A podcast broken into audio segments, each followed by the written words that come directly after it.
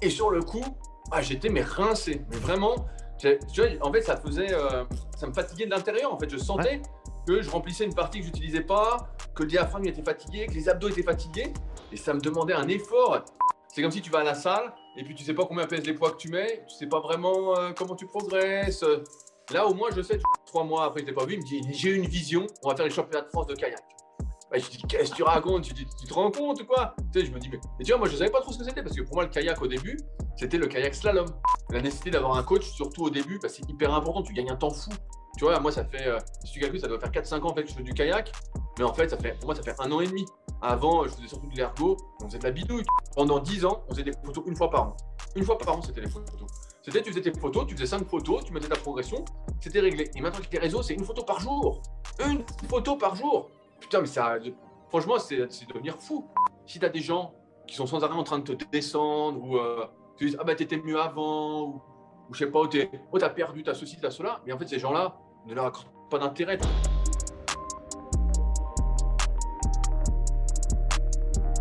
Bienvenue dans ce nouvel épisode. Avant de commencer, je voudrais remercier notre sponsor pour le podcast, Moxie Monitor.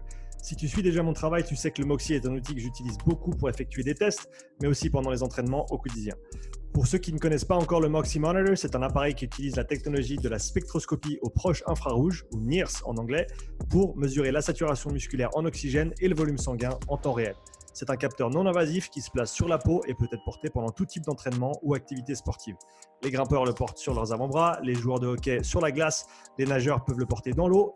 Je l'ai utilisé pour tester des joueurs de rugby, des athlètes de crossfit, des athlètes de sport d'endurance et bien plus. Le Moxie te permet d'individualiser les périodes de travail et de repos, d'optimiser la charge, les répétitions et les séries, d'identifier les seuils d'entraînement en temps réel et même de corriger les mouvements en fonction de ce que les données indiquent. Tu peux également utiliser le Moxie pour déterminer le facteur énergétique limitant d'un athlète ainsi que ses zones d'entraînement individuelles. Ce processus me permet de cibler le facteur limitant de l'athlète avec précision afin d'améliorer ses performances sans ajouter du volume superflu à son programme. Tu peux afficher et collecter les données sur une montre Garmin et tu peux également coupler le Moxie avec d'autres produits de testing physiologique tels que les systèmes VO2 Master, Pnoe et Cosmet VO2. Le Moxie est un produit que j'utilise depuis de nombreux mois avec beaucoup de succès et je le recommande vivement à tout coach, chercheur ou préparateur physique qui souhaite mieux comprendre et utiliser des données physiologiques dans le cadre de la santé, du fitness ou de la performance. Utilise le bon de réduction Upside, UPSIDE pour un rabais de 5% sur moxiemonitor.com/shop. Et maintenant, le podcast. Rudy, bienvenue sur le podcast à nouveau. Comment tu vas, mon ami? Eh bien, écoute, euh, ça va très bien. Après cette séance avec le Spiro Tiger, je suis en pleine forme, euh, encore mieux que d'habitude. Ouais, bah écoute, euh, c'est cool de l'entendre et, c'est chouette que tu le mentionnes, vu que bah, on en a parlé juste avant de, commencer à enregistrer, mais pourquoi pas mettre un petit peu les gens à jour sur ce que tu fais par rapport à ça. Donc, je vais, je donne un petit peu le contexte général. On a fait euh, on, a, on a fait ton bilan sur le kayak, sur l'ergo kayak, il y a quoi ça, trois semaines, un mois maintenant C'est ça? Ouais, à, peu près, je pense, un, mois, ouais, à peu près un mois.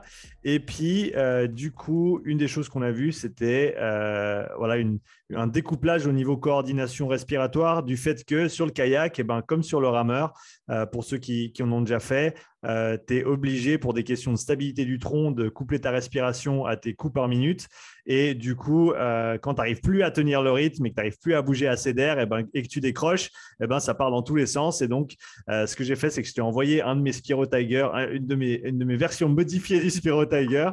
Euh, voilà, montre voir l'outil. Ouais, parce que normalement, c'est une grosse boîte bleue. Alors, attends, bouge pas. Je vais sortir l'outil complet parce que, en fait, à la base, le, le tuyau PVC, il se met à l'intérieur d'un truc qui est énorme et immonde, qui est comme ça. Et donc, il se met à l'intérieur ici. Et euh, pour ça, ce n'est pas de la bonne pub pour, euh, pour IDIAG, mais euh, c'est pas grave, j'utilise leurs outils, donc ça va. En gros, l'écran, il ne te donne pas beaucoup de feedback qui, est, intéressant et, c'est plus, euh, plus compliqué qu'autre chose de l'utiliser. Et donc, en gros, j'ai trouvé qu'en enlevant le truc et en collant les aimants sur le côté du tuyau pour garder la. Parce que tu as une valve en fait à l'intérieur Ouais, ouais, tu as, le repère. Quand, quand tu inspires, tu sens que tu es au max. Quoi. Tu sens, tu sens exactement, tu sens le clic. Et donc, c'est les petits aimants qui tiennent le, la, la, valve. Et puis, euh, donc, avec cette version modifiée, tu as une version qui est portable, qui est pratique à utiliser. Et puis, après, si tu as besoin de fréquence, bah, tu te mets un métronome et puis c'est parti. Donc, euh, tu t'y es filé aux, entraînements respiratoires. C'est peu, peu euh, commun. On n'en parle pas beaucoup, à mon avis. mais je pense que c'est une piste d'entraînement à creuser, quoi qu'il arrive, avec ces avec ses, mérites, ça on peut en, débattre. Mais donc je pense sur ce, sur ce point-là, je te laisse lancer euh, la conversation et puis euh, parler un petit peu de ton ressenti avec l'outil parce que euh, bah, ça, fait plaisir de voir des gens qui, s'y mettent, qui s'y collent et puis qui, et puis qui, qui ont une, perspective intéressante avec tout ton vécu d'entraînement, etc. Non, mais c'est vrai que c'est hyper intéressant et j'avais fait une vidéo bah, justement sur ma chaîne YouTube que tu avais vue mhm. sur les tests. Et c'est vrai que souvent, quand tu fais une activité sportive, on va te dire en dehors de la musculation, on va dire euh, travaille ton système cardiovasculaire, travaille ta force, travaille ta force endurance. Ça, ça va toujours être les, mêmes choses. Et moi, au kayak, on me disait souvent, bah oui, euh, fais plus d'aérobie, euh, c'est vraiment ça qui coince. Et moi, tu vois, je ne sentais pas que c'était l'aérobie. À chaque fois, je me disais, quand, j'étais gamin, je faisais de l'athlétisme. Et bah, j'étais plutôt bon d'un point de vue cardiaque. Tu vois, quand j'avais 12-13 ans, j'avais déjà que 42 pulsations au repos. Mmh. Donc maintenant, j'ai encore moins. Mais tu vois, j'avais déjà ce truc-là. j'ai jamais senti que j'étais respiré cardiaquement, qu'à limité cardiaquement.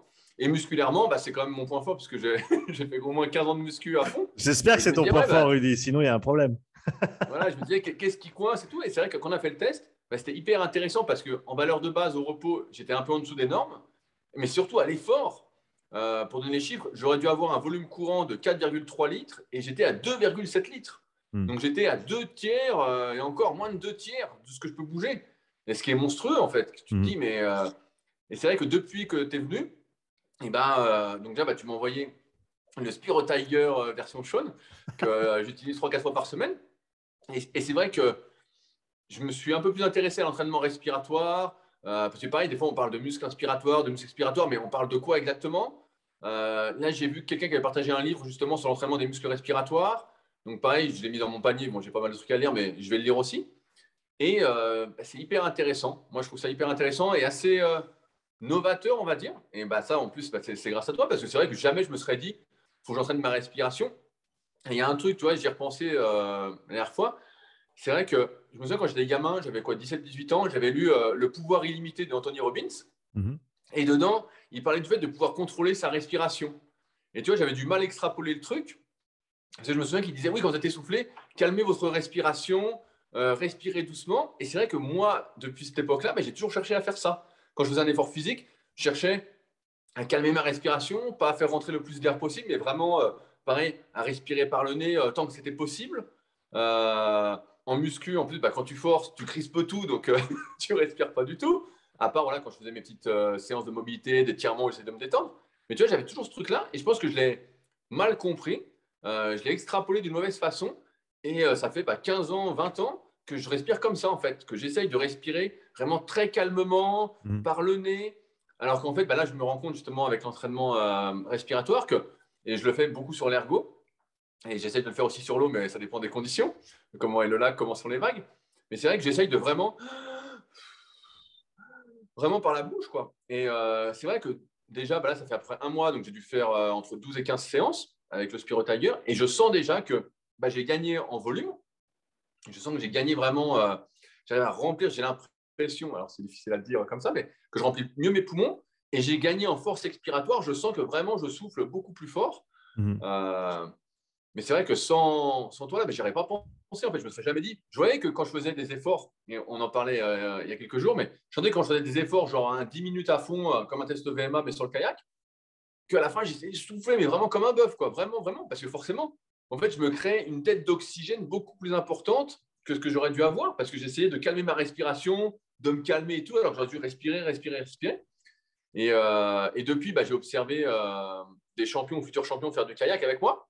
Et c'est vrai que eux, je les entends à côté de moi. Ah, ils expirent, euh, ils expirent comme des fous, comme des fous. Je les entends. Je dis putain, mais il y a un avion qui passe ou quoi? Et vraiment, ils respirent à fond. Alors que moi, tu m'entends pas. Maintenant, j'essaye. Mais et je pense que je faisais cette erreur-là. Vraiment, euh, et je me souviens que ça venait, euh, ça venait.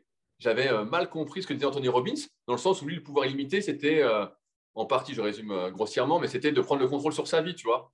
Et dans le sens où tu pouvais contrôler ta respiration. Et c'est vrai que euh, de ce côté-là, bah oui, je peux beaucoup moins respirer. Je peux être en apnée. plus longtemps, ouais, mais, euh, c'est super intéressant ce que tu dis de, de Tony Robbins, la, la, citation de Tony Robbins, parce qu'en en fait, ça, ça, ça se tient si tu le regardes depuis la perspective de tant que tu as le contrôle de ta respiration, peu importe le rythme, peu importe la fréquence, peu importe le volume, eh ben, tu, contrôles, tu contrôles tout, entre guillemets. Euh, donc, ça veut, et, je vois où tu l'as compris. Et, enfin, moi, j'étais pareil jusqu'à pas longtemps, dans, le sens où quand tu fais des efforts qui sont intenses, tu essaies de ralentir ta respiration pendant les temps de repos, alors que tu viens de créer une monstre dette d'oxygène tu es en train de la repayer et toi, tu essayes de, respirer moins. En fait, ça n'a aucun sens. Quand tu, quand tu sens qu'il faut respirer, il faut respirer, mais il faut pouvoir le faire profondément avec la fréquence euh, adéquate et euh, vraiment, en gros, utiliser ta respiration comme un outil euh, à, ton, à ton bénéfice et à ton avantage plutôt que de subir et de, voilà, d'hyperventiler et de ne pas pouvoir faire ce que tu veux avec. Donc, je pense que ça se tient dans les deux mondes. Ça se tient de respirer doucement quand tu es au repos. faire, si tu fais de la, de la zone 2, euh, du, long et du lent, tu peux le faire en, respirant par le nez, euh, avec des fréquences très très basses, avec des volumes très très très très hauts. Euh, mais après, voilà, quand c'est le moment de, mettre la quatrième, cinquième vitesse, à un moment donné, il faut embrayer et puis la, fréquence, il faut la faire monter. Et, donc, mais c'est super intéressant d'avoir ta perspective là-dessus. du coup, tu as, fait ces entraînements et tu peux parler un petit peu de, euh, bah, les répercussions au niveau fatigue, au niveau ressenti de ces entraînements respiratoires sur le reste euh, de tes entraînements? Parce que, comme tu l'as dit, tu t'es mis euh, droit dedans avec 3-4 entraînements semaine. Et puis, au début, c'était pas super facile, c'est ça? Ouais, bah, j'ai suivi tes recommandations, Shonin, avec le bilan. Tu m'as dit voilà ce qu'il faut faire à peu près. Donc, comme tout euh, type motivé et bête, bah, j'en ai beaucoup trop fait au début. Voilà. je me suis dit, ouais, c'est la rigolade ce truc, allez, qu'est-ce qu'il raconte et tout, ça va aller. Et donc, j'ai commencé, euh, tu m'avais dit, de m'entraîner. Donc, c'est un ballon de 5 litres que tu m'as passé. Mhm. Donc, de m'entraîner vraiment à, expirer 5 litres, sachant que euh, moi, j'avais 5 litres 1 en expiration. Donc, vraiment, d'essayer de chercher à remplir et d'inspirer ces 5 litres à chaque fois. Et donc, au début, bah, je faisais, euh, j'ai fait la première séance, je crois que j'ai fait 5 fois 10 respirations complètes. Mmh, mmh. Euh, et sur le coup, ah, j'étais mais rincé. Mais vraiment, en fait, ça faisait, euh, ça me fatiguait de l'intérieur. En fait, je sentais que je remplissais une partie que je n'utilisais pas, que le diaphragme était fatigué, que les abdos étaient fatigués. Et ça me demandait un effort. Et donc, bah, comme j'étais bien bête, j'ai fait ça une journée. Puis le lendemain, je dis, oh, allez, je le refais. Ah ben là, ça m'a couché une heure. là, pendant parce que je suis rentré, je sais pas, il était 19h, j'avais promené euh, Satanas, tu sais, ce chien diabolique. Et euh, je dis, allez, je refais une petite séance, j'ai fait hier, ça va aller. J'aurais récupéré parce que je me disais, mais tu as récupéré, ça va Et je refais. Et là, j'ai senti que j'étais vraiment fatigué. Euh, bah, on parlait d'intercostaux, des abdominaux, mhm. euh, du diaphragme. En fait, j'étais fatigué. Vraiment, j'ai senti une fatigue. Et le pire, c'est que le lendemain, j'avais une séance sur l'eau au kayak. Et je sentais que quand je respirais, j'arrivais plus. Tu vois, j'arrivais pas à faire rentrer suffisamment d'air et en expirer suffisamment. J'étais fatigué vraiment. Et c'est marrant parce que c'est vraiment une fatigue. Tu sais, quand tu fais de la muscu, en général, c'est une fatigue un peu locale. Tu fais du développé couché, quand tu fais les pecs, voilà. Tu as les pecs fatigués, les épaules, etc. Voilà. Mais c'est très local en fait.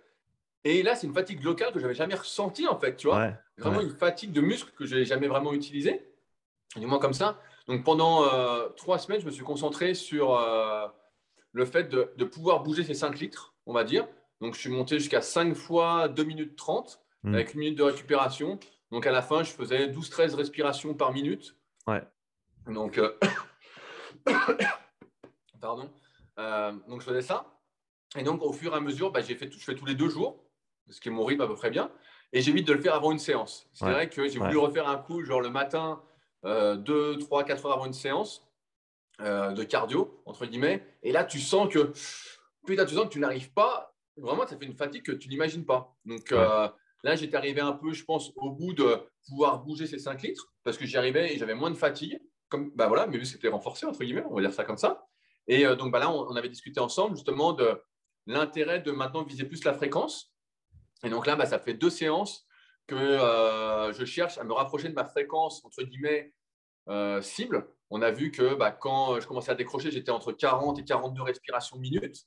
Euh, donc, c'est 80-84 coups euh, minutes en, kayak. Mhm. Et donc, bah, j'essaie de m'en rapprocher, euh, sachant que tu m'as dit qu'il fallait que je me fie à 85% de ces 5,1 litres que j'ai en expiration. donc, bah, j'ai essayé de mettre à peu près ça. donc, c'est pas, c'est pas facile. Donc, à peu près un peu plus de 4 litres. Et bah, comme tu disais juste avant, j'ai commencé à faire 25 respirations par minute comme ça. Là, tout à l'heure, j'ai essayé de bourrer pour voir. J'ai tenu 2 minutes 30 à 40 respirations minute. Mais vraiment, tu, vois, tu respires, tu respires. Tu dis putain, mais ça va vite. Et j'ai fait trois autres séries après. Et j'arrive plus qu'à tenir 30. Ouais. Une vraie respiration minute. Donc, j'ai hâte de voir. Euh, mais c'est sûr que si j'arrive à déplacer ces 4 litres et quelques pendant 40 respirations tout le temps, ah bah après, euh, et bah là je fais 2 minutes 30, mais après peut-être monter encore, on en reparlera, mais peut-être monter la durée. Bah à la fin, c'est sûr que si j'arrive à faire ça, bah ma fatigue va arriver beaucoup plus tard, parce que là, c'est comme si je me crée, entre guillemets, euh, une dette d'oxygène, un manque d'oxygène. J'étais en apnée, comme je suis à un peu plus de 50% de, ma, mon volume courant. C'est ça qui est fou, c'est que tu dis, putain, mais je respire pas du tout en fait. Hmm. Et donc, ouais, là j'en suis là. Donc j'ai fait trois semaines vraiment à, volume. Euh, où je sens vraiment une fatigue. Tu sens que tu as rempli tes poumons là où ils sont jamais remplis. Tu sais, je sais pas comment dire. C'est comme si, ça, euh, tu, fais de la muscu, tu fais de la muscu et euh, tu vois des vergetures apparaître en fait. Tu sais, tu gonfles, tu gonfles, tu dis, j'ai jamais gonflé comme ça. Et là, tu as des vergetures qui apparaissent. Et là, c'est comme si, j'exagère, tu vois, j'extrapole, mais comme si tu faire des, des vergetures sur les poumons. Tu vois? Ah, tu sens que tu as utilisé, tu as plus gonflé que d'habitude, quoi. Ouais, mais je pense, je pense que ça se tient dans le sens où je pense l'analogie avec une amplitude de mouvement, elle, elle, est assez, euh, elle est assez juste. Ou par exemple, si tu as fait des, des quarts de squat toute ta vie et puis que d'un coup tu commences à faire des squats full, eh ben, tu vas te rendre compte que ah putain, tu as vu tout ce que, enfin toute la place qu'il y a, parce que rarement en fait on va explorer ces, ces, muscles respiratoires et ce, cette musculature respiratoire en, isolation, parce que c'est vraiment ça en fait. Tu l'utilises pendant un effort dynamique, tu le fais beaucoup avec le kayak, tu l'as fait dans le passé, tu vas le faire dans, dans le futur, mais vraiment se, focaliser sur les, les, la musculature respiratoire, je pense que au-delà de l'intérêt de performance, et je, pense qu'il y a des, du potentiel là, même juste la, le, contrôle et la conscience de voilà, je contrôle ce qui se passe et je sens vraiment ce qui se passe. Et comme tu l'as dit, j'arrive à remplir complètement mes poumons jusqu'en bas en sachant pour la petite note que le bas des poumons, euh, techniquement, c'est là où tu as le plus euh, d'échanges d'oxygène entre les, alvéoles et le, et le, sang, du fait de la gravité simplement, parce que tu as plus de sang qui va descendre euh, sur la partie basse des poumons euh, que sur la partie haute au niveau des, des, capillaires pulmonaires. Et donc, c'est super intéressant d'aller remplir, on va dire, cette partie-là des poumons, mais que, qui est sous-exploitée si tu n'as pas l'habitude et peut-être, alors l'outil, je ne sais pas s'il est fondamentalement important pour y arriver, mais je pense que ça donne quand même, et, et je serais intéressé à avoir ta perspective, ça donne un, petit feedback quand même qui te permet de, de on va dire, de travailler d'une manière qui est peut-être un petit peu plus difficile à faire sans avoir l'outil euh, à disposition. Ouais, ouais, mais moi, moi je suis assez adepte, euh, que ce soit en muscu ou dans n'importe quoi, des repères. Ouais. Donc moi j'aime bien avoir des repères euh, fiables pour pouvoir quantifier ma progression, pour savoir exactement ce que je fais. pareil, bah, tiens, je me suis procuré le Polar H10. ça y est, suivant tes, tes conseils. Donc tu vois, pareil, là je fais mes tests HRV pour voir, je teste, ma fréquence cardiaque, tout ça. Et c'est vrai que ouais, moi, moi, je trouve que c'est important d'avoir des repères pour pas. C'est comme si tu vas à la salle et puis tu sais pas combien pèsent les poids que tu mets, tu sais pas vraiment euh, comment tu progresses. Là, au moins, je sais, tu vois, j'ai mis ma réglette. Donc, j'ai regardé à peu près, j'ai mesuré, j'ai bon, voilà, ça fait à peu près ça. Donc, euh, non, non, je pense que c'est hyper important d'avoir ces, repères. Après, tu me disais, bah là, il y, a, Spiro Tiger. Euh, il y a peut-être d'autres trucs qui vont arriver sur le marché parce que, pareil, je t'avais demandé ton avis sur tout ce qui était Power Brief, ou là, j'ai vu aussi j'ai regardé ta vidéo que tu avais fait avec, avec Tony. Ouais. Euh, sur justement, et tu lui conseillais The Briefer, je crois. Ouais, c'est ça. C'est ça que tu lui as conseillé. Donc, je regardais un peu tout ça. Moi, j'avais vu un autre truc, pareil, que je t'avais envoyé, qui est vachement utilisé en, paddle, qui en vrai compète de paddle, hein, pas juste se promener, pas juste bronzer sur le paddle. Et, et c'est vrai que je t'avais demandé ton avis là-dessus parce que moi, j'avais un, un power brief, mais je ne me savais pas grand-chose. J'en avais fait un petit peu. Voilà. Parce que j'avais lu déjà à l'époque donc, il y a un petit moment, il y avait euh, trois gars qui avaient fait un bouquin sur le développé couché en France, hmm. un, gros pavé. Et justement, il parlait que l'un d'eux qui était champion de développé couché, donc Adrien Poinçon, qui est euh, vers Genève normalement de, mémoire, hmm. et ben lui euh, travaillait beaucoup justement ses, sa capacité pulmonaire pour gagner un peu en amplitude de développé couché, tu vois, pour avoir à moins descendre la barre. Et donc suite à ça, je me dis ah ouais putain c'est un truc j'aurais pas pensé à travailler non plus. Et donc j'avais acheté un peu en brief exprès, mais j'avais pas bien tenu longtemps avec parce que je savais pas vraiment à quoi ça servait à part travailler l'expiration j'avais pas trop de repères et je m'étais pas vraiment intéressé comme là.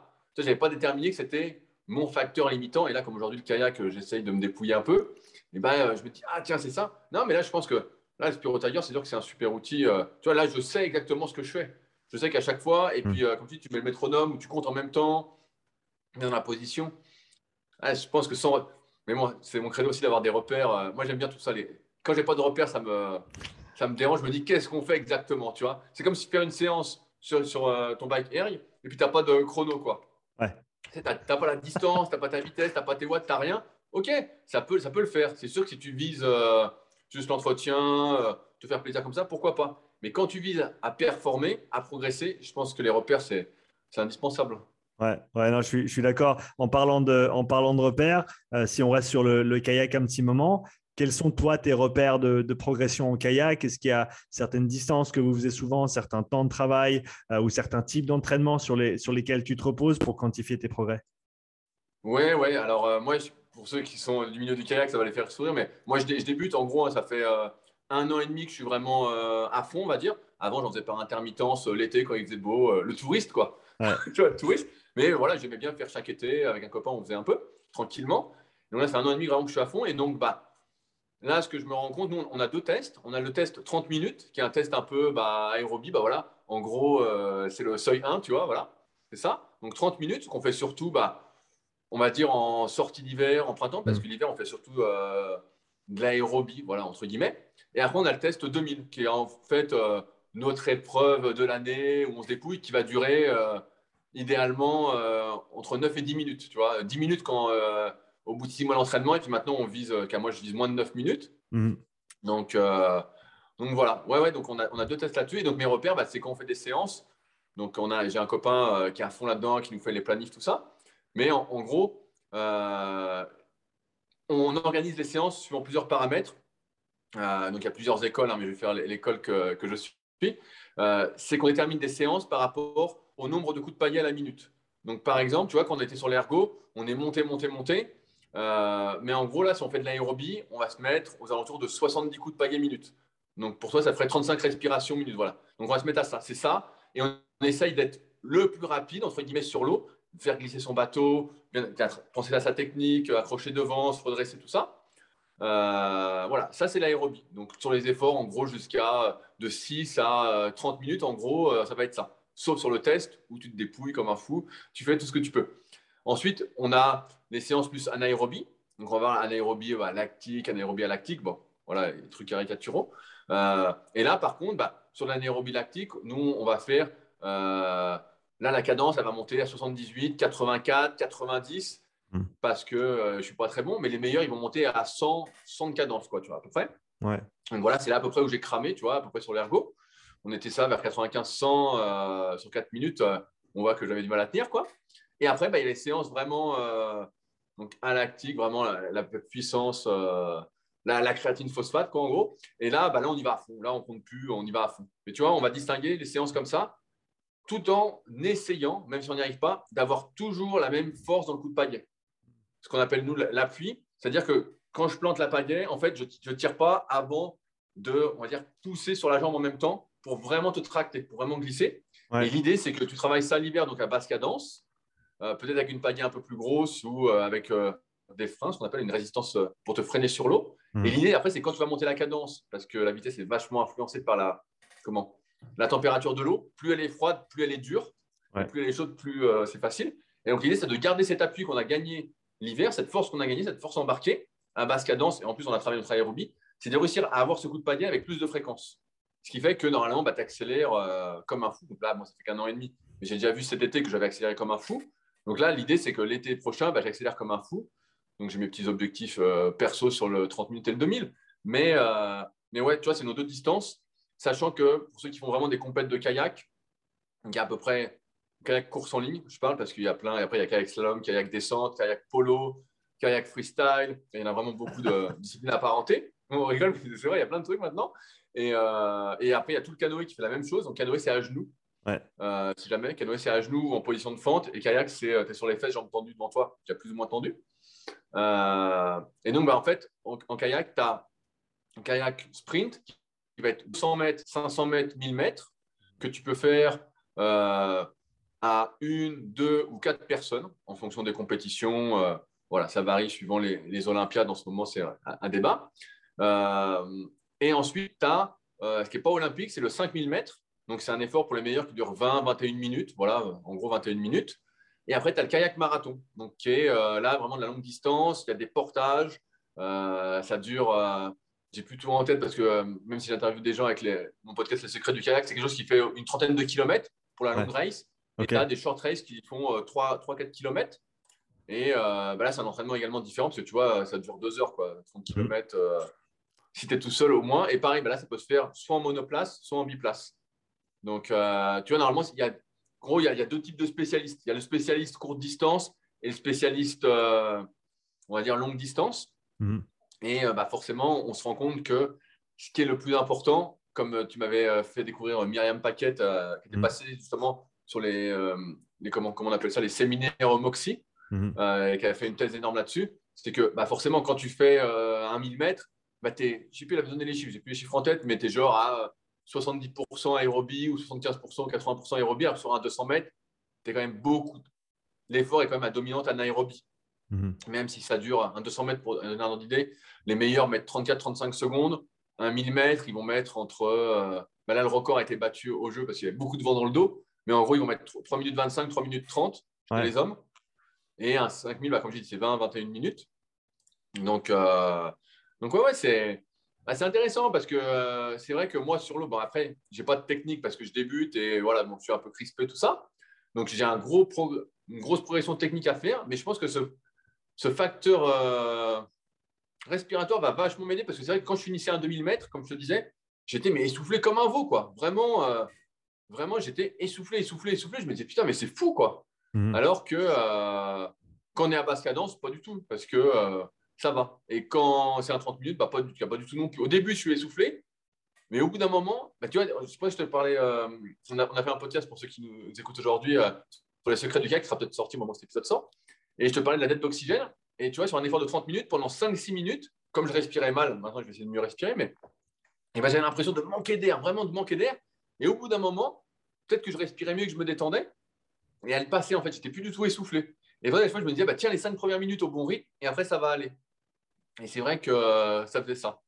C'est marrant, euh, le, le 2030 minutes, c'est, bah, je pense c'est très très proche du, du, rameur, de l'aviron de manière générale comme sport, euh, parce que c'est aussi deux, bah, c'est pas deux distances, mais tu as le, les deux, le 2000 qui est vraiment la, la, distance reine, et puis après le 30 minutes qui est une référence à l'entraînement également, tu as le, s'appelle le 30 R20, où tu fais 30 minutes à, ah oui, à fréquence 20 à 20 coups par minute, c'est. Oh, ouais, ouais, ouais. C'est pour voir, voilà, pour voir la caisse que tu as. C'est un, gros, un gros effort, c'est sympa.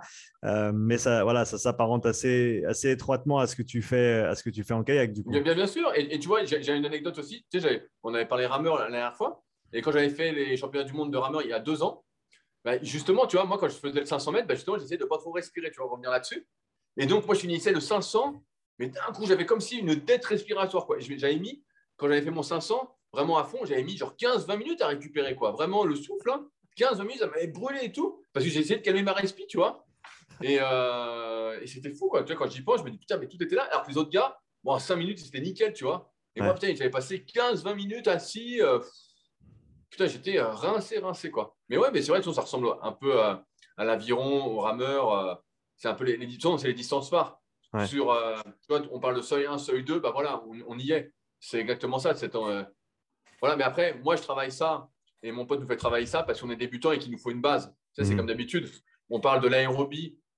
Moi, j'en parle beaucoup en ce moment comme la base, euh, vraiment le fondamental avant d'aller plus loin. Si tu n'as pas d'aérobie, bah, tu vois bien que tu es vite limité. Tu vas le sentir assez rapidement. Donc, euh, c'est vraiment ça, tu vois, qu'on essaie de développer, de développer, de développer. Parce que c'est là-dessus, après, qu'on va pouvoir s'appuyer pour pouvoir faire des séances intenses, pouvoir en récupérer, mieux récupérer entre les séries, entre les séances. Mhm. Et quand tu pars de zéro, tu vois, euh, comme je disais, 15 euh, ans de muscu euh, à fond, à te crisper, à être presque anti-cardio, on dire non, il faut que je me repose entre les séances, il ne faut pas que je me fatigue. Et c'est vrai que pour la muscu, ça marche bien. Moins tu te fatigues, plus tu as dû à la séance. mais au bout d'un moment, tu arrives à une limite où tu sens que peut-être tu récupères plus des séances. C'est pour ça qu'aujourd'hui, je dis aux gars, bah, faites au moins une ou deux séances à basse intensité tranquille. Quoi. Mais voilà, nous, on est vraiment sur ce truc-là parce que, avec mes potes avec qui je fais, parce qu'en fait, on n'a pas de niveau. Tu vois, si on avait déjà cette base-là, eh ben, en fait, on serait peut-être sur des séances beaucoup plus courtes. Et nos tests, ce serait peut-être le 1000 mètres, c'est la distance de compète, en gros, mm. euh, ou le 5000 si on est du 5000. Mais là, euh, Là, en fait, on essaye de progresser. En gros, on essaie d'améliorer notre aérobie, notre seuil 1 et puis notre seuil 2, quoi. Voilà, en fait, euh, tout simplement. Ouais, ouais. Qu'est-ce qui t'a, qu'est-ce qui t'a attiré dans le kayak? Tu as dit que tu en faisais déjà euh, avant, mais plus en, hobby. Euh, qu'est-ce qui t'a fait transitionner sur un entraînement un petit peu plus sérieux sur, sur cette, enfin, sur cette, cette modalité-là, on va l'appeler comme ça? Ouais, mais en, fait, c'est assez drôle. en ça. En fait, j'ai, un copain qui. Moi, j'ai, donc, j'ai une salle, pour ceux qui ne savent pas, à Annecy, le Super Six Gym, qui est une salle un peu privative voilà, qui n'est pas vraiment ouvert au public, mais si vous me suivez régulièrement, n'hésitez pas à me contacter. Et donc, j'avais un gars qui était venu pour s'inscrire et il faisait du kayak et euh, c'était en 2014, enfin 2014 2015. Et le gars, il vient et à chaque séance, il m'emmerdait avec son kayak. Tu vois, je pas, il était en plein hiver, il me disait Viens, on fait du kayak, viens, on fait du kayak. Et tu sais, on se marre, il dit Mais qu'est-ce que tu racontes? Il fait super froid et tout. Et puis, un coup, sais, il, part, euh, il, part, au Canada pour entraîner en kayak, lui, il était vraiment passionné, euh, c'était vraiment son truc, quoi. Et puis, il part trois mois, et puis alors qu'on s'entraînait ensemble tout le temps. Tu vois, on était vraiment copains, on faisait nos séances ensemble. C'est lui qui m'avait fait découvrir le tirage planche, donc le rowing planche. Ouais. Euh, donc, euh, que, que tu m'as montré? Euh, voilà, exactement, que j'utilise moi bah, plusieurs fois par semaine. Et donc, il m'a fait découvrir ça. Et donc, il rentre du Canada. trois mois après, je ne l'ai pas vu. Il me dit J'ai une vision, on va faire les championnats de France de kayak. je lui dis Qu'est-ce que tu racontes? Tu, tu, te rends compte ou quoi? Tu sais, Je me dis Mais, tu vois, moi, je ne savais pas trop ce que c'était parce que pour moi, le kayak au début, c'était le kayak slalom. Tu sais, c'était euh, Tony Estanguet. Même si je crois que c'est Canoë Estanguet, je ne suis pas spécialiste de slalom. Mais voilà, c'était euh, vraiment. Euh, c'était ça. Et je dis, mais attends, t'es fou, quoi. Je vais me renverser. Enfin, bon, c'était pas du tout mon truc. Il me dit, non, non, la course en ligne. Et je dis, bon, allez. Et au bout d'un moment, je dis, bah écoute, on peut l'essayer. Donc, on avait été au club, on avait pris un, un kayak plastique, on avait essayé. Et effectivement, bah, c'était pas. C'était pas si mal. Je dis, bon, pourquoi pas? Je dis, bah, qu'est-ce qu'il faut faire pour qu'on progresse? Je dis, combien de fois faut s'entraîner? Il me dit, bah, trois fois, ça serait bien pour commencer. Puis en fait, ça s'est vite transformé en trois, quatre fois. Euh, donc kayak plastique au début. Ensuite, on avait réussi à récupérer un surf ski, donc un kayak de surf euh, vraiment très très large et stable. Ensuite, j'en ai eu un autre et j'ai passé euh, mon temps dans l'eau ou presque, parce que en fait, c'est très instable. Vraiment, tout l'été, j'étais dans l'eau. Tu sais, au début, je disais jamais je tomberais. Puis au bout de 50 mètres dans ce kayak-là, j'étais dans l'eau. J'étais dans l'eau et puis en fait, le lac d'Annecy est tout le temps très agité, en tout cas l'été, parce qu'il y a beaucoup de bateaux, beaucoup de ski nautiques. Et il faut de l'eau, on va dire calme, plate pour pouvoir t'exprimer vraiment envoyé. Et donc, euh, bah, j'avais fait ça pendant quelques mois. Et puis après, il y a eu l'hiver. Donc, l'hiver, j'avais j'avais laissé tomber. J'avais laissé tomber. Je m'étais dit, bon, bah voilà, on fera l'été. Euh, l'année d'après, j'ai repris l'été. Et puis, ce pote-là est parti. Donc, avec qui je faisais. Donc, euh, bah, j'étais tout seul. Donc, je faisais un peu, mais bon, comme ça, je des petites sorties à 9 km/h, à 8-9 km/h. J'allais sur le lac d'Annecy, puis je me promenais, en fait. J'aimais bien, tu vois, j'allais tôt le matin. Ensuite, il y a un copain, je lui dis, tiens, tu veux pas en faire aussi? Parce qu'en fait, ce qu'il y a, c'est que quand tu es adulte, pour commencer le kayak, c'est très très compliqué parce que la plupart des clubs, en fait, c'est des petits clubs associatifs et c'est vraiment euh, bah, pour les enfants, les adolescents. Euh, quand tu es adulte, je m'étais renseigné au club à côté de chez moi, tu avais trois créneaux en autonomie, donc tout seul, sans personne pour t'apprendre.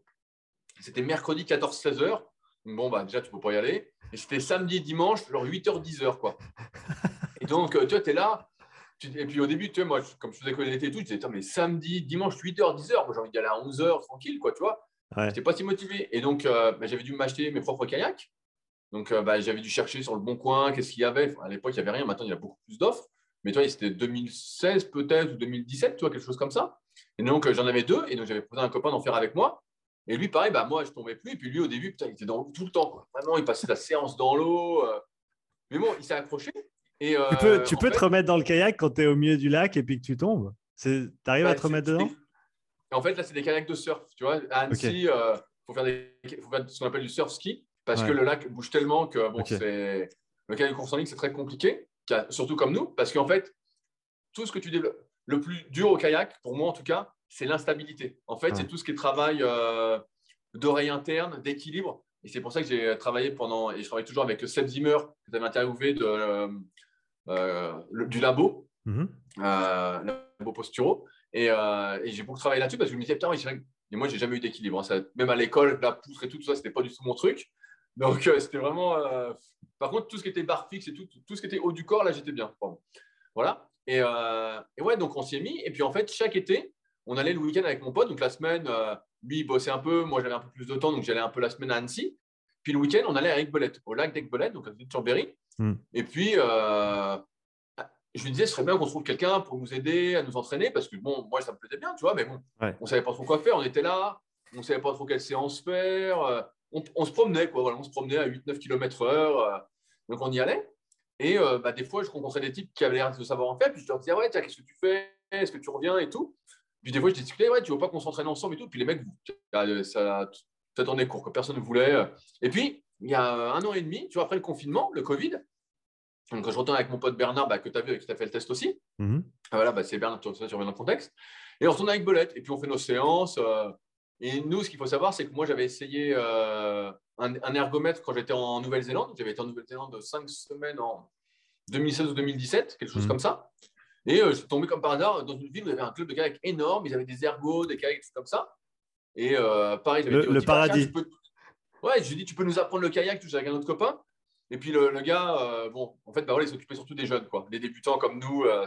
Mais par contre, il y avait des ergomètres. Et là, j'avais découvert. Et donc, dès que j'étais rentré, je me dis, ah, il me faut un ergo, quoi. Franchement, j'avais dit, putain, c'est génial. le, geste, pour moi, me semble. Je sens que le geste fait partie de moi. Tu vois, je sens que c'est pour moi le geste. Je sens le truc, quoi. Et j'avais acheté un ergo, donc bah, celui que tu as vu avec lequel on a fait un test, le mhm. kayak pro. Euh, et donc, bah, tous, les, tous les hivers, avec mon pote, bah, on faisait un peu d'ergo, quoi. Vraiment. Là, bah, tu as vu mon salon et tout, mais au début, dans mon salon, l'ergo. C'était le salon. Et donc, tous les, tous, les, tous, les mercredis, tous les samedis, tous les dimanches, l'hiver, on faisait ça. Donc, euh, mon pote arrivait, il se foutait en caleçon en train de faire son ergo dans le salon. Après, c'était à moi, tu vois. On faisait le truc et tout. Et c'était bah, ma copine, tu vois, elle était là, elle disait Putain, mais le salon est pris. Euh, toi, tous les week-ends, il était pris. De, euh, lui, il arrivait à, 9h. Et moi, je commençais, bah, je sais pas, ça durait une heure et demie, deux heures la séance. Moi, après. Et donc, on faisait ça, on faisait ça, on faisait ça. Et donc, avec ça, on avait une super caisse, vraiment, tu vois, cardiaquement.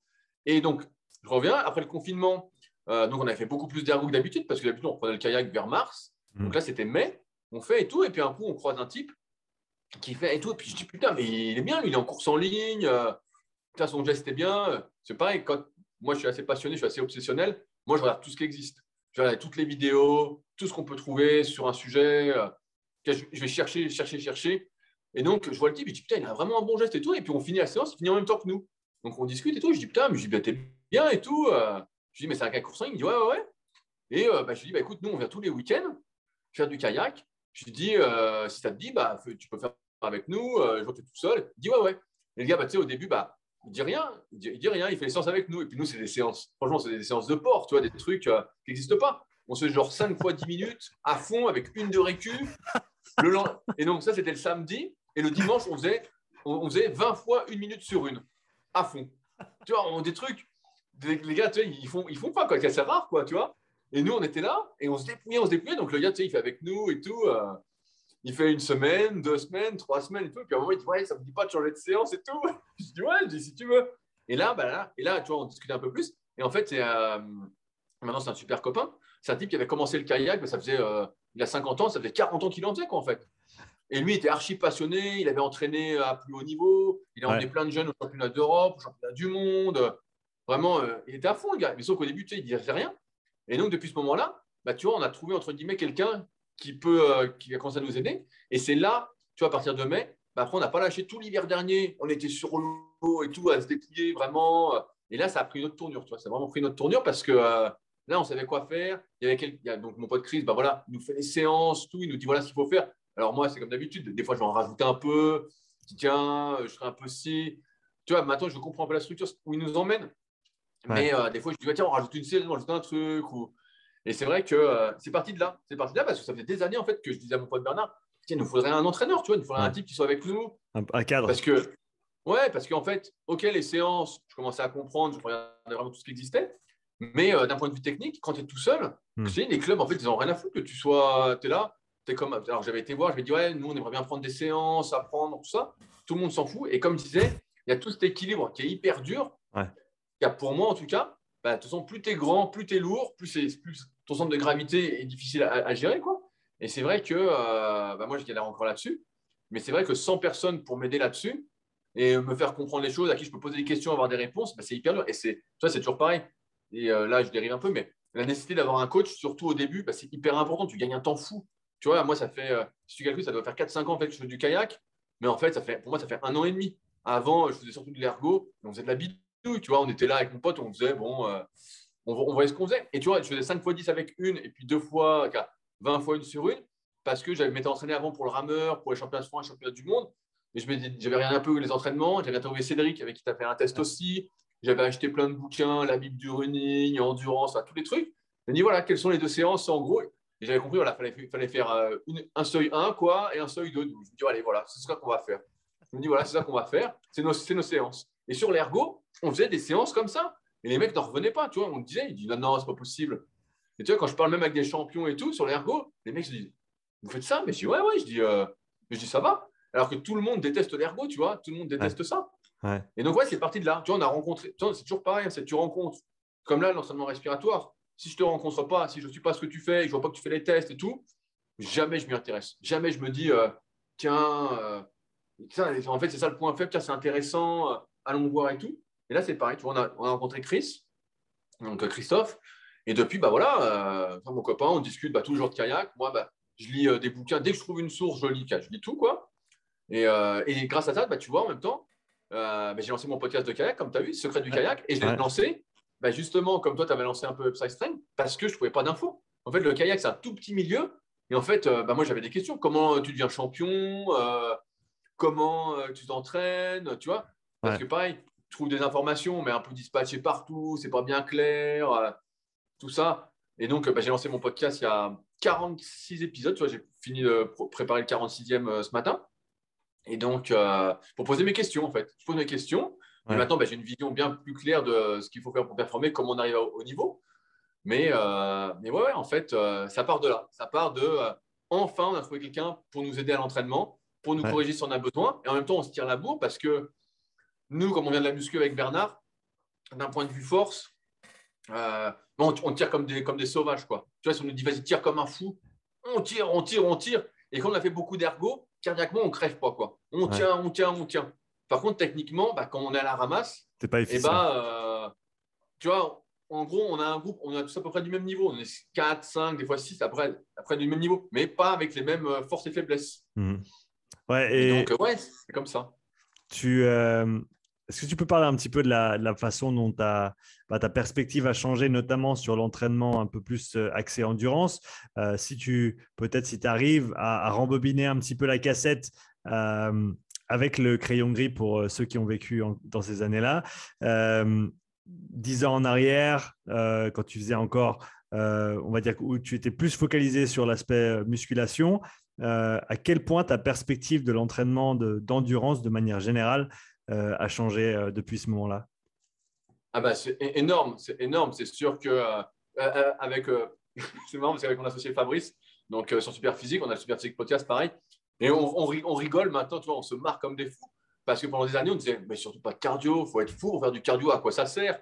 Et tu vois, on se marrait. Et nous, tu vois, on faisait du squat, du terre. Moi, j'ai commencé par la force athlétique. Mais pour nous, c'était ça, être fonctionnel. Quoi. C'était, tu faisais ça, tu étais un vrai sportif, un vrai truc. Et puis, à un moment, tu sais, tu...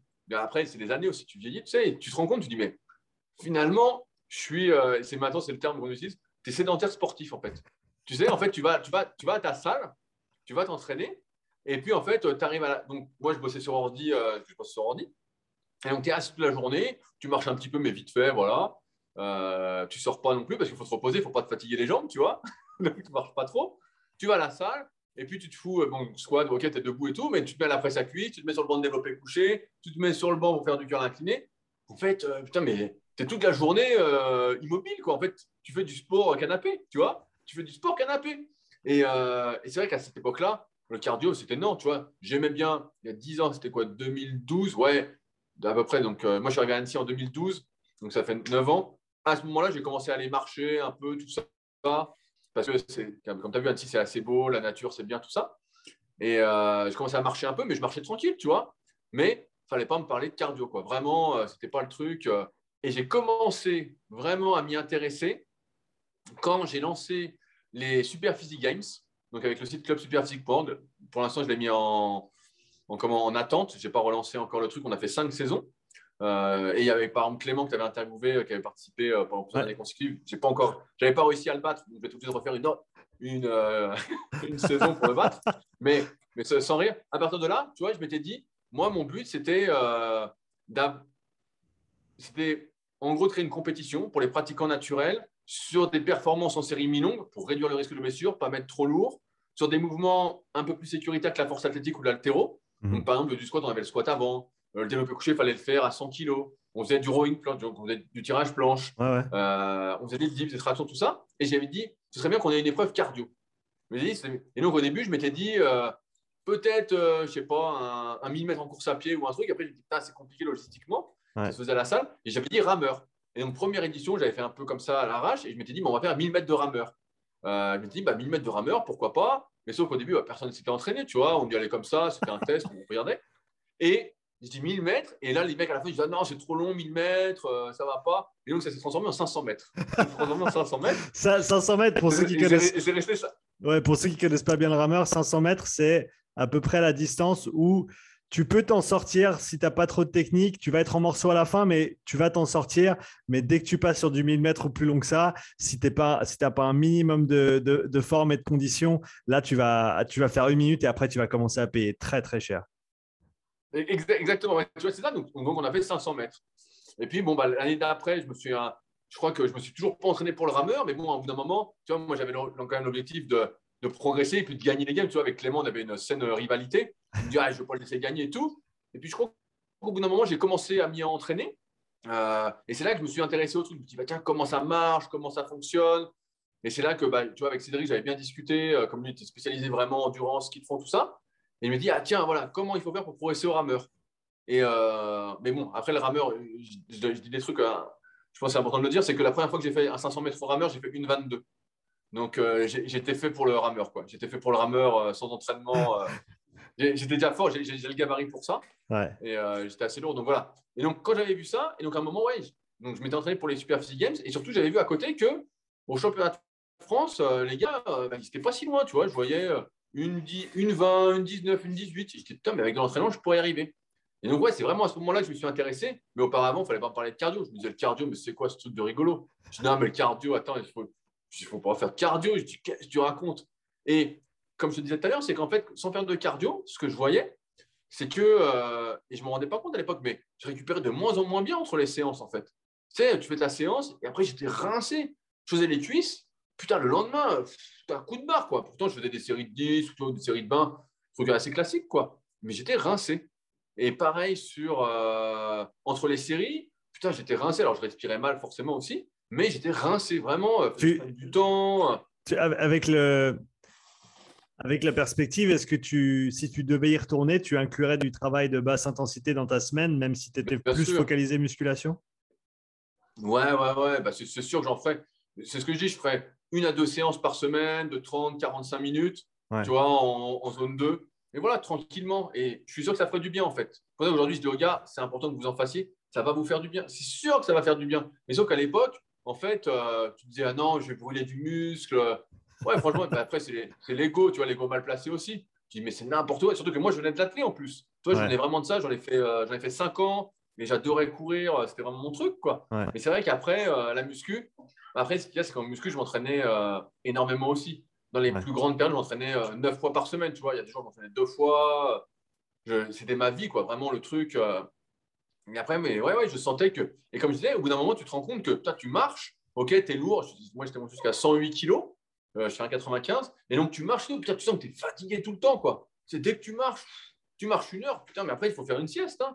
J'exagère un peu, mais euh, tu te dis, oh là là, putain, euh, ça va pas, quoi. Et donc, j'étais un peu ce. Et moi, je disais en rigolant à mes potes, je dis, moi, moi, quand je suis dans une pièce, je décore la pièce, tu vois, je suis décorateur. tu sais, je suis décorateur. Je me mets dans un coin et ça va, je décore la pièce, tu vois.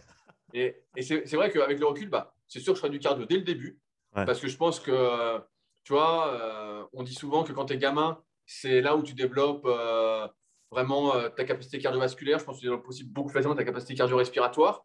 Et moi, j'ai fait beaucoup. Je pense que c'est ça qui fait que le cœur, cardiaquement, je suis bien aussi. Je faisais, bah, je faisais du millimètre quand je faisais de l'athlète. Donc, tu vois, c'était c'est ça. Euh, la, distance sympa, c'est sympa. T'aimes bien tous les trucs sympas, toi. Je veux dire, 1000 euh, mètres en course à pied, euh, rameur, kayak, c'est des efforts qui sont, qui sont sympathiques, on va dire. Moi, moi j'aime bien résister. En fait, c'est mon truc de, résister. ça me fait plaisir, en fait. En fait, je, prends du plaisir à, résister, tu vois. C'est vraiment mon truc. Vraiment, ça me fait plaisir, en fait. J'adore ce truc-là. Est-ce que, est-ce, est que est-ce que tu as eu en, interne, enfin on va dire dans, ta tête, quand tu, quand tu réfléchis, est-ce que tu as déjà eu de la, énormément pour, pour, un sujet ou un autre. là, on parlait du, du, cardio, du travail d'endurance, de la, de la résistance euh, envers toi-même à changer ton avis sur un, sur un sujet, que ce soit pour des questions de, euh, de continuité sur des choses que tu avais dit auparavant euh, ou, pas du tout? Non, ça, je ne l'ai pas trouvé parce que j'ai eu une, autre résistance dont je vais te parler, mais ouais, sur les avis, pas trop parce que en fait, moi, je, sais que les choses évoluent et je suis toujours à la recherche en fait de pouvoir faire mieux. Tu vois, je suis toujours en train de me dire, tiens, est-ce que je peux faire mieux et comment je peux faire mieux? Et, euh, donc, bah, je lis euh, bah, plein de bouquins, j'écoute plein de podcasts. Je cherche toujours, en fait. Et comme je disais, euh, j'ai sorti un podcast sur LeaderCast, justement, sur la légitimité, tout ça. Moi, je suis vraiment intéressé par l'expérience des gens, tu vois. Suis vraiment intéressé comment il fait ça, comment il fait ci, comment il fait ça. Je suis pas trop intéressé par la théorie, les études scientifiques, tout ça. Ok, je peux regarder un peu de loin. Quand j'étais à fond muscu, quand j'avais 18-20 ans, je pouvais aller sur PubMed et passer un après, une après-midi vraiment à chercher tout ça. Maintenant, c'est vraiment plus. Euh, mais donc, ouais, j'ai jamais été euh, trop là-dessus. Après, par contre, j'ai une résistance dans le sens où, quand tu fais pendant 15 ans quelque chose, 20 ans un truc à fond, tu as euh, une certaine image. Tu vois, as une mmh. certaine image par rapport aux gens. Les gens te voient comme ça, te voient. bah, moi, me voyais, voilà, c'est la muscu à fond, il est comme ça, il est énorme, il est ceci et cela. Et c'est vrai que si quelqu'un te dit, alors que tu fais de la muscu, ah tiens, tu as maigri un peu, ah tiens, tu as perdu un peu de ci, tu as perdu un peu de ça, au début, putain, tu es là, tu as, cette tendance à vouloir vivre un peu pour les autres, tu vois, tu as ce truc-là, et tu dis, ah merde, putain, c'est ça, moi je suis, euh, je suis ça. Et tu vois, c'est plus cette résistance-là que j'ai eu du mal à, passer. Tu t'en es, tu t'en es euh, rendu compte tout de suite? Tu, tu l'as, tu l'as, enfin, tu l'as ressenti? Non. Ou est-ce que ça t'a pris un petit peu de temps pour le réaliser? Non, ça m'a pris, ça m'a pris, ça m'a pris des années. Hein, ça m'a pris des hmm. années. Et euh, tu vois, j'en parlais encore avec Slim. J'ai passé sur le podcast de Slim sur Movers quand il m'avait interviewé il y a peut-être un, an ou un an et demi. Et j'en parlais avec lui. Et c'est vrai que j'arrive pas à passer ce cap, en fait, de me dire, euh, tu vois, les gens me voient d'une certaine façon, mais au, bout d'un moment, j'ai eu quand même ce déclic de se dire, attends, tu n'as qu'une vie, tu vis pour toi, c'est quand même pour toi que tu dois faire les choses. Et euh, tu vois, c'est plus cette résistance-là de se dire, parce que tu sais, as construit, moi je me suis construit, je faisais 54 kilos, j'étais euh, tous mes grichons, il y a ma vidéo d'évolution sur YouTube pour ceux qui veulent voir. Mais voilà, tu vois, j'étais vraiment très très maigre. Et donc j'ai pris 50 kilos, en gros, et te dire que tu dois tu vois, moi, je pensais, je pensais comme ça, je pensais, je dois détruire une partie de ce que j'ai construit pour faire autre chose. Et tu veux pas détruire ton truc, tu sais, c'est. Euh, tu dis, merde, non, ça va pas. Surtout que moi, je suis toujours attiré par le progrès, par faire mieux, tu vois. Et, euh, et ouais, j'arrivais pas, quoi. Vraiment, j'étais là, j'étais. Euh, ça ne voulait pas psychologiquement. Et puis à un moment, ouais, j'ai passé le cap. Et en fait, aujourd'hui, tu vois, si je fais, si j'ai perdu un centimètre de bras ou, ou, je perds 2, 3 ou 4 kilos, en fait, j'en ai rien à foutre. Quoi. Franchement, j'en ai, euh, je m'en fous, mais complètement quoi. Est-ce qu'il y avait un moment déterminant où tu as, réussi à faire cette transition, une réalisation ou un, commentaire de quelqu'un ou une conversation avec quelqu'un? Non, mais je pense que c'est à partir du moment où on a trouvé quelqu'un pour nous aider à l'entraînement. Je pense que c'est là que ça s'est fait parce qu'auparavant, j'étais là et je faisais mes 4-5 muscles par semaine minimum, je faisais mes trucs. Même, tu vois, quand je faisais le rameur, j'ai fait le championnat du monde et je dis, tu vois, moi j'étais au club d'Evian et euh, je discutais un peu avec tout le monde et je voyais tout le monde s'entraîner à fond et tout. Et moi, en fait, j'ai préparé le championnat du monde, je faisais deux séances de 20 minutes par semaine, quoi. C'était ça mon entraînement rameur. C'était euh, deux séances de 20 minutes. J'étais là, et parce qu'en fait, la muscu était trop importante. Et il y a aussi ce déclic-là, c'est que ce qui est passé, c'est qu'en muscu, au bout d'un moment, bah, c'est comme chaque activité, tu es obligé de t'investir de plus en plus pour progresser. Donc moi, euh, dès le début, bah, je n'étais pas très doué. Donc euh, la diète, c'était zéro écart. Pendant des années, zéro écart, Noël, pas de, pas de Noël, se coucher à telle heure, il y a l'entraînement. L'entraînement, c'était euh, priorité. Pas de vacances, rien. Entraînement, entraînement, la diète, tout. Vraiment se dépouiller, bien dormir, euh, toute la journée à regarder des vidéos de pros, analyser leur entraînement, lire tous les bouquins possibles. Vraiment, c'était ça. Tu vois, c'était vraiment. Euh, et au bout d'un moment, bah, tu vois, j'arrive à une sorte de plateau, quoi. Tu vois, un truc où bah, un plateau assez élevé, tu vois, mais où j'arrive, je sais plus, j'arrive à 10 à 135 au coucher, j'arrive à, à, 10 à 170 au squat, j'arrive, je sais plus, à 5 à 230 au soulevé de terre. Donc, j'arrive à des bonnes paires pareil, d'un point de vue euh, performance basique, tu vois, bah, je fais 20 à, 100 au coucher. Enfin, voilà, je fais des perfs assez honorables, tu vois, 10 mhm. à 40 autres actions. Et donc, je crée les Super League Games en plus à ce moment-là, tu vois, en 2016, 2015 ou 2016, justement pour me motiver, tu vois, pour me donner un nouvel objectif parce que je vois bien que physiquement, bah, euh, en fait, j'avais vu un truc quand j'avais 19 ans, je prenais plus que 0,5 cm de bras par an. Sauf que j'étais à fond, tu vois, je me dépouillais. vraiment, j'étais à fond, à fond, 0,5 par an. Donc, c'est Ouais. sûr, sur 6 ans, ça fait 3 cm, tu te dis, ah, bah, c'est bien. Mais bon, à un moment, tu arrives à un truc, tu te vois dans la glace, car moi, je me voyais, je me vois toujours, je dis, je dis franchement, bah, ouais, ok. Et donc, tu vois, tu t'entraînes, tu t'entraînes, et puis chaque année, au Super Physique Games, je faisais 19 répassants.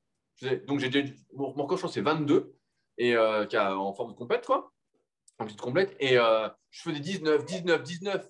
Je voyais bien que j'avais toujours le même physique, et en fait, je m'entraînais, je me dépouillais, j'étais jet à fond, je dormais, l'entraînement, tout, et je faisais la même chose chaque année, tu vois. Ouais. Chaque année, et puis je me voyais en photo, ok, euh, moi j'ai l'œil, donc je me dis, ah tiens, j'ai pris un peu de ci, j'ai pris un peu de ça et tout. Mais c'était pas, euh, c'était pas suffisant, quoi. En fait, les progrès, j'ai l'impression d'être dans le vide, tu vois. Tu De- de penses- tu forcer, penses forcer, que- forcer. Tu penses que tu avais atteint ton, ton plein potentiel euh, de développement à ce niveau-là? Bah, mon plein potentiel avec, on va dire, l'investissement que je mettais. Ouais. Je sais qu'aujourd'hui, tu vois, souvent je discute avec des gars, ils me disent Ah, mais tu peux faire mieux. Bah, je dis Oui, oui, oui. En fait, bah, c'est simple. hein. Mon chien, je le dégage. Ma copine, je la dégage. Euh, je dégage tout. J'arrête de travailler et je m'entraîne deux fois par jour. Je fais des siestes, euh, la diète, tout. Ah, c'est sûr que je vais progresser. Ouais. Mais là, tu vois, à 30 ans passés, tu vois, j'aurais 20 à 20 ans, je le faisais. À 20 ans, bah ouais, ouais, à 20 ans, voilà, il n'y a pas de souci, j'y vais à fond. hein. Mhm. Mais là, maintenant, ça a moins de sens. Tu vois, j'ai perdu aussi ce côté un peu euh, superficiel, Ouais, tu vois? Ouais. J'ai plus ce truc de la- Au début, tu vois, pareil, là, bah, je, tu sais, je donne des cours en BPGEPS et un gars, il me dit, il m'a dit cette semaine, tu vois, pour te faire marrer, il me dit, ouais, quand est-ce qu'on te voit torse nu, tout ça euh, Quand est-ce qu'on te voit t'entraîner, tout ça Mais je dis, mais, tu sais, moi, ça me passe un peu au-dessus. Je dis, mais moi, il a 19 ou 20 ans, le gamin. Et je dis, ouais, je dis, oh, je dis, ouais, tu sais, moi, je suis plus du tout là-dedans, en fait. Je suis pas. En fait, ça me parle pas. Et même sur Insta, quand je mets des trucs, souvent, bah voilà, je mets des vieilles photos parce que j'ai plus envie. J'ai fait pendant 15 ans, j'ai fait des photos, des doubles biceps. moi, moi, moi, je viens d'une génération. Tu vois, ma, génération, c'est, euh, j'ai commencé en 2001. Et pendant 10 ans, on faisait des photos une fois par an. Une fois par an, c'était les photos. C'était, tu faisais tes photos, tu faisais 5 photos, tu mettais ta progression, c'était réglé. Et maintenant, avec les réseaux, c'est une photo par jour. Une photo par jour. Putain, mais ça, franchement, c'est, devenir fou. C'est à devenir fou. Et donc, ouais, tu vois, j'ai, j'ai passé. En fait, il y a eu plein de, de choses qui ont fait que bah, j'ai vu que j'avais pas envie d'investir plus. Franchement, euh, pour moi, mon investissement était largement suffisant. Mhm. Et je pense que c'est ça la limite de la plupart des gens, c'est qu'ils ont un travail, une femme, des enfants, tout ça. Au moment où là, tu es bloqué par rapport à ça. L'autre chose, c'est que je suis devenu moins superficiel. Maintenant, euh, bon, bah voilà, j'ai un bon physique à mes yeux. Et que euh, je fasse euh, 95 ou 100 kilos, bah, c'est pareil. Même si je fais 90, c'est pareil. Tu vois, si quelqu'un me dit t'as maigri, ça me passe un peu au-dessus de la tête, tu vois. Je, me- je pense souvent euh, au 450 Toltec de Miguel Ruiz. Ouais. Et je me dis, ne prends rien personnellement. Et c'est pas pour son moi, en fait. C'est lui, c'est le gars, il me dit ça. Il me dit, ouais, bon, je dis, ok. Si tu veux, ça fait plaisir. Moi, euh, ça me passe au-dessus. Et il y a aussi le fait qu'en kayak, on a rencontré donc, mon pote Chris et je progresse pratiquement à chaque séance. Ouais. Franchement, à chaque séance, j'accélère. quoi. À chaque séance, je me vois si je veux, je fais mieux que la précédente. À chaque test que je fais, putain, mais je gagne. quoi. Et tu sais, c'est un truc de fou. À chaque test, euh, je gagne, euh, je sais pas, sur un, un 2 km, je gagne 5 secondes, 10 secondes et tout. Les gars c'est pas possible. Mais en fait, si. Et pareil, je me mets sur l'ergo et je vois à chaque séance plus rapide, plus rapide. Donc, tu vois, tu es hyper motivé quand tu progresses comme ça. Et je m'entraîne euh, en gros 5 fois par semaine au kayak. Et, euh, et ouais, en fait, c'est c'est incroyable quoi, de se dire. C'est comme en muscu au début. Tu sais, quand tu débutes, Ouais. tu progresses à chaque séance. À chaque séance, tu es là, tu progresses. C'est le- les beaux quand- jours. C'est les beaux Voilà, jours. mais quand tu, quand tu te dépouilles comme un fou, tu, sais, tu te dépouilles, tu te dépouilles, tu fais tout, puis tu vois qu'en fait, bah, chaque année, au Super Games, allez, je gagne une rep par-ci, une rep par-là. Putain, une rep au coucher, une rep au dips. Tu dis, putain, 12 mois d'entraînement où tu fais rien d'autre, où tu es à fond et tout. Tu dis, pff. et puis surtout, moi, c'est pareil, ça fait euh, 17 ans que j'écris des articles, les podcasts, ça fait plus de 10 ans, les vidéos, 15 ans aussi. Je me répète, je me répète, je me répète, ça tourne en rond en fait.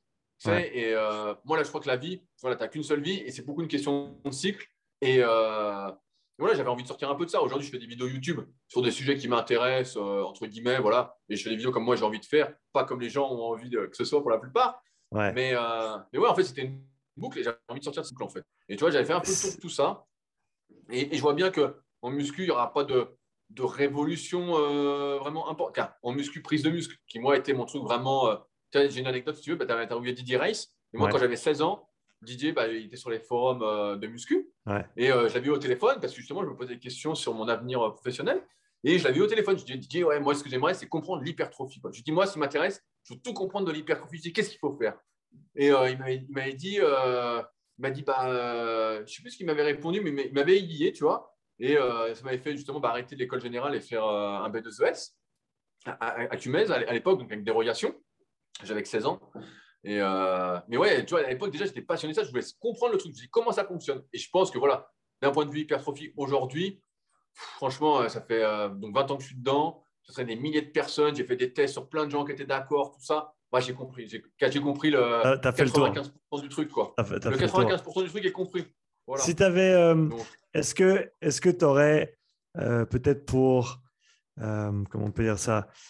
Pour les, personnes qui nous écoutent, pour les coachs peut-être, qui peut-être sont en train de, de, traverser une transition comme celle que, que tu as décrit ici, où tu étais vraiment investi dans un, dans un monde, une culture, une certaine facette de, voilà, de, de l'industrie, du monde dans lequel on, est au niveau fitness, performance, santé, etc et que tu transitionnais vers quelque chose de simplement différent. Euh, et, comme tu l'as dit, c'était difficile des fois euh, pendant un certain temps avec ton image, l'image de, ton image de toi, euh, l'image, l'œil des gens aussi, la façon, le regard des gens, la façon dont ils te percevaient avant, le Rudy que tu étais en musculation et le Rudy que tu devenais, vers lequel tu, vers lequel tu te dirigeais quel conseil tu leur donnerais pour faciliter cette transition en tant que voilà, perspective de soi, mais aussi avec le commentaire des autres, etc.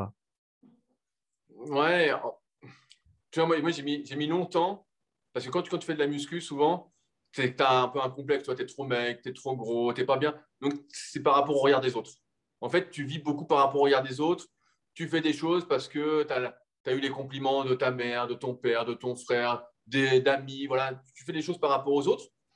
Mais en fait, au bout d'un moment, je ne sais pas comment ça se passe, mais pour moi, en fait, au bout d'un moment, j'ai compris que euh, je devais vivre pour moi, en fait, tout simplement. Il fallait que j'arrête. Je me dis, putain, tu n'as qu'une vie, je vois le temps passer. Tu sais, je vois des gens, bah, je commence à être dans l'âge où euh, tu vois des gens que tu as connus. Euh, tu vois, j'ai des profs que j'avais qui sont en, fin, en fin de vie, qui sont malades, tu vois, tout ça. Et moi, je m'intéresse beaucoup de mon personnel. Bah, tu as eu une bibliothèque, j'en ai joli, joli, joli, joli. Et en fait, à partir de ce moment-là, je me dis, bah voilà, en fait, vie pour toi. Et, euh, et pareil, tu vois, on en parlait euh, la fois quand tu es venu manger, mais je pense qu'il faut d'abord être bien avec soi, vraiment prendre soin de soi, vraiment se, respecter soi-même. Je pense que ça, c'est vraiment hyper important. Respecte-toi, prends soin de toi, et tu vas voir que, bah, franchement, tout va bien. Quoi. Franchement, tu fais ça, et avec les autres, tu seras beaucoup plus avenant, tu seras beaucoup plus bienveillant, parce qu'en fait, tu travailles sur toi. Mais quand tu as 20 ans et que tu es dans la muscu, en fait, tu crois que tu es invincible. Quand quelqu'un te dit, ah, t'as pris, tu es, oh, putain, j'ai pris, putain, génial et tout, tu es super content. Mais je pense que tu es obligé de passer par là aussi, tu vois. Après, il y a aussi le truc que moi, personnellement, je suis passé à autre chose d'un point de vue sportif, mm. mais j'ai toujours cette, euh, cette envie de transmettre en muscu. Quoi. Tu vois, mm. encore hier, j'étais encore en train d'écrire un article sur mon site. J'ai toujours un truc, je dis, putain, j'ai pas abordé ça, ou ma vision a changé, ou ma vision a changé. Et je prends un article que j'ai écrit et je le modifie complètement. Et je dis, voilà, tiens, j'ai réécrit, j'ai nouvel article et tout. Euh. Donc, tu vois, ça, j'ai toujours ce truc de la transmission. Mais je pense que ce truc de la transmission, tu l'as aussi quand tu es arrivé au bout d'un truc, tu vois. Quand tu es arrivé au bout d'un truc, tu as envie de transmettre. Car moi, j'ai toujours eu ce truc-là, d'avoir envie de transmettre ce que j'apprends, en fait. De... Ouais, j'ai toujours eu ça. Mais ouais, en fait, c'est. Tu dois vivre pour toi. Si tu ne vis pas pour toi, mais en fait, tu pas de. Tu j'en parlais avec, euh, avec June ce matin, on rigolait à la salle, parce qu'elle a des longs fémurs, elle a du mal avec les cuisses, tout ça. Et je lui dis, bah, demande à renaître. Je dis, dans ce cas-là, demande à renaître, tu vois. Ça... Et elle dit, bah, je peux pas et tout. Mais je lui dis, pourquoi tu t'énerves contre la vie alors? Je dis, ça sert à rien de t'énerver contre la vie.